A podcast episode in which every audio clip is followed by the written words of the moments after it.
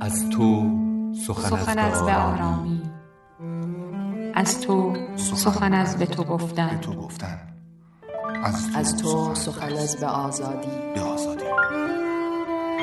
من دوست دارم از تو بگویم. از تو بگویم. را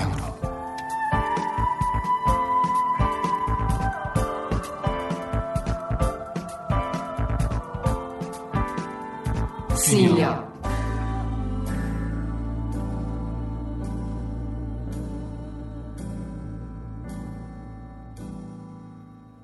در ادبیات فارسی چیزی که زیاد داریم چشم و ابرو.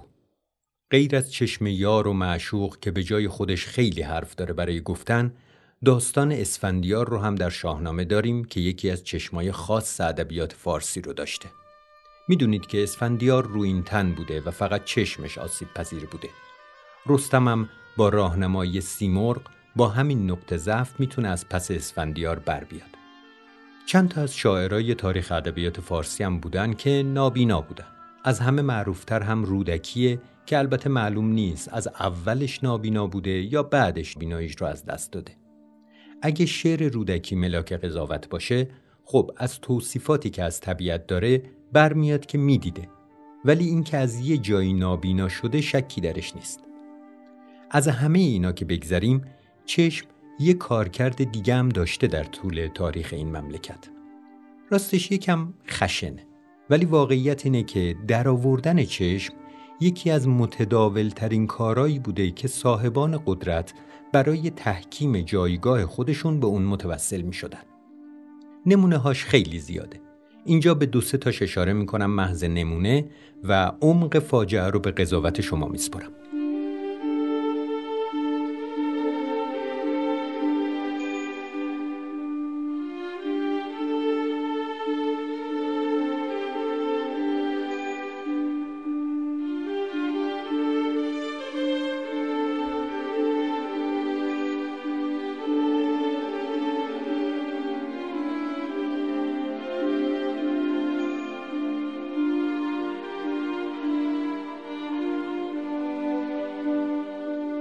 وقتی سلطان محمود غزنوی در اوایل قرن پنجم فوت می‌کنه پسر بزرگش محمد ادعای تاج و تخت می‌کنه.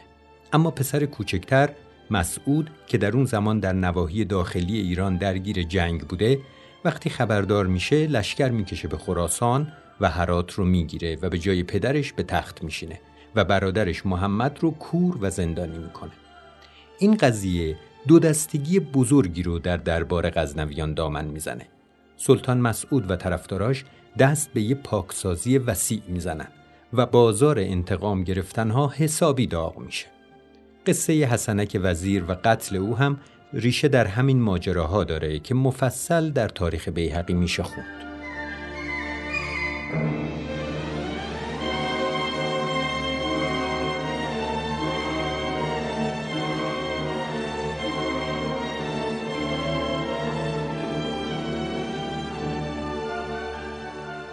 شاه عباس صفوی هم علاقه خاصی به خانوادش داشته.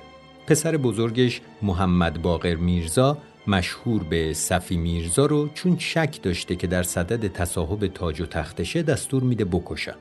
چند سال بعد شاه عباس به سختی مریض میشه و یکی از پسراش به اسم محمد میرزا که فکر کرده بوده شاه از این بیماری جون سالم به در نمی‌بره یه جشنی می‌گیره.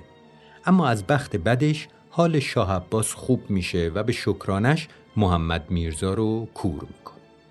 چند سال بعد امام قلی میرزا پسر دیگش رو هم به خاطر همین بدگمانیش میده کور کنن و در قلعه زندانیش می‌کنه. اما امام قلی میرزا کاملا بیناییش از دست نداده بوده. بعد از مرگ پدرش ادعای جانشینی می‌کنه که این دفعه سران قزلباش کار شاه عباس رو کامل می‌کنن. یعنی جفت چشماشو کامل تخلیه می‌کنن تا یادش نره یه من ماس چقدر کره میده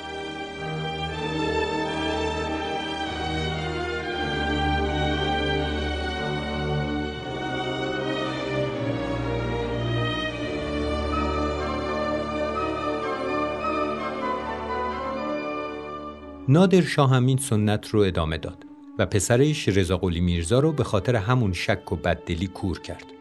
با اینکه بعد از مرگ نادرشاه حکومت نوادههاش خیلی دوامی نداشت اما انگار افشاریان به این سنت بابا بزرگشون خیلی وفادار موندن و تا تونستن چشای همدیگر رو از حدقه در آوردن. اما از همه تأثیر برانگیزتر شاید ماجرای لطفعلی خان پسر کریم خان زند باشه که بعد از مرگ پدرش به شاهی رسید.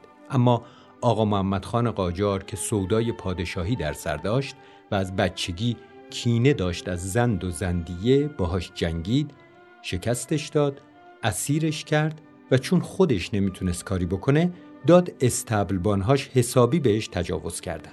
بعد کورش کرد و چند روز بعد به فجیعی ترین طرز ممکن کشتش.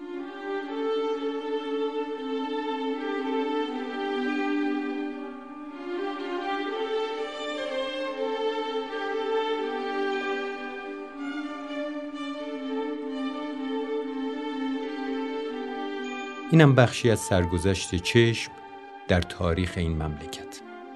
ظاهرا چشم و چار مخالفا عضو مهمیه برای صاحبان قدرت.